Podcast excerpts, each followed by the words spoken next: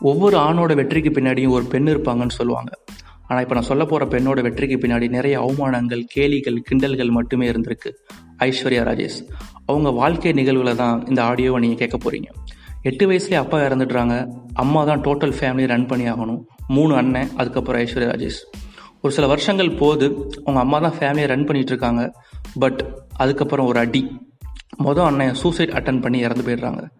அதுலேருந்து மீண்டு வர்றதுக்குள்ள ரெண்டாவது அண்ணனும் ஒரு ரோடு ஆக்சிடென்ட்ல இறந்து போகிறாங்க லிட்டரலாக அவங்க தான் அந்த ஃபேமிலியை சப்போர்ட் பண்ணிகிட்டு இருக்காங்க. அவங்களும் இறந்து போகிறாங்க அடுத்தடுத்து ஒரு மூணு மரணங்கள் ஒரு ஃபேமிலியே புரட்டி போட்டுருது. ஸ்தம்பிச்சு போயிட்டாங்கன்னே சொல்லலாம்.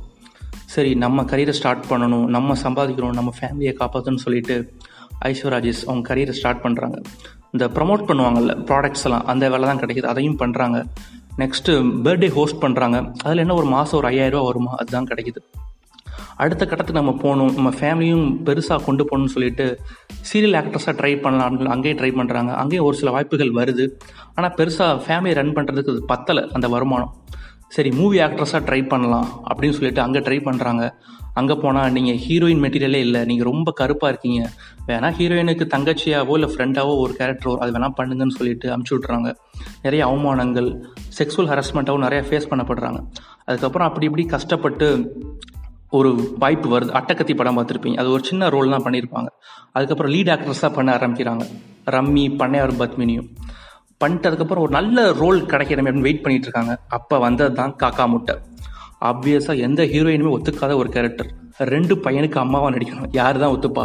அதையும் போல்டாக எடுத்து பண்ணுறாங்க படம் கிரிட்டிக்கலாகவும் நல்ல ரிவ்யூ நல்ல படமும் நல்லா சம்பாதிச்சிச்சுன்னே சொல்லலாம். அதுக்கப்புறம் பெரிய ஹீரோஸ்ட்டு வந்து எந்த வாய்ப்பும் வரலையே அப்படின்னு சொல்லிட்டு ஒரு மாதிரி யோசிச்சே இருந்திருக்காங்க. அப்போ தான் வந்தது தர்மதுரை வடசென்னை ரெண்டுமே பெரிய ஹிட்டு ஆனால் இப்போ ஒரு சிங்கிள் ஹீரோயினாகவே இவங்கள வச்சு ஒரு படம் பண்ணலாம்ப்பா அப்படிங்கிற அளவுக்கு கனா வந்தது. அதுவும் பெரிய ஹிட்டு கிரிட்டிக்கலாகவும் நல்ல ரிவ்யூவும் வந்துச்சு. ஒரு சாதாரண ஹவுசிங் போர்டில் தன்னோட லைஃப் ஆரம்பிச்சு இப்போ ஹவுஸ்ஃபுல் ஷோஸ் தேட்டரில் போகிற அளவுக்கு பெரிய அளவுக்கு உயர்ந்திருக்காங்கன்னா அவங்களோட கடின உழைப்பு அதுக்கு ஏற்பட்ட நிறைய கஷ்டங்கள் அவமானங்கள் தான் நான் சொல்லுவேன்.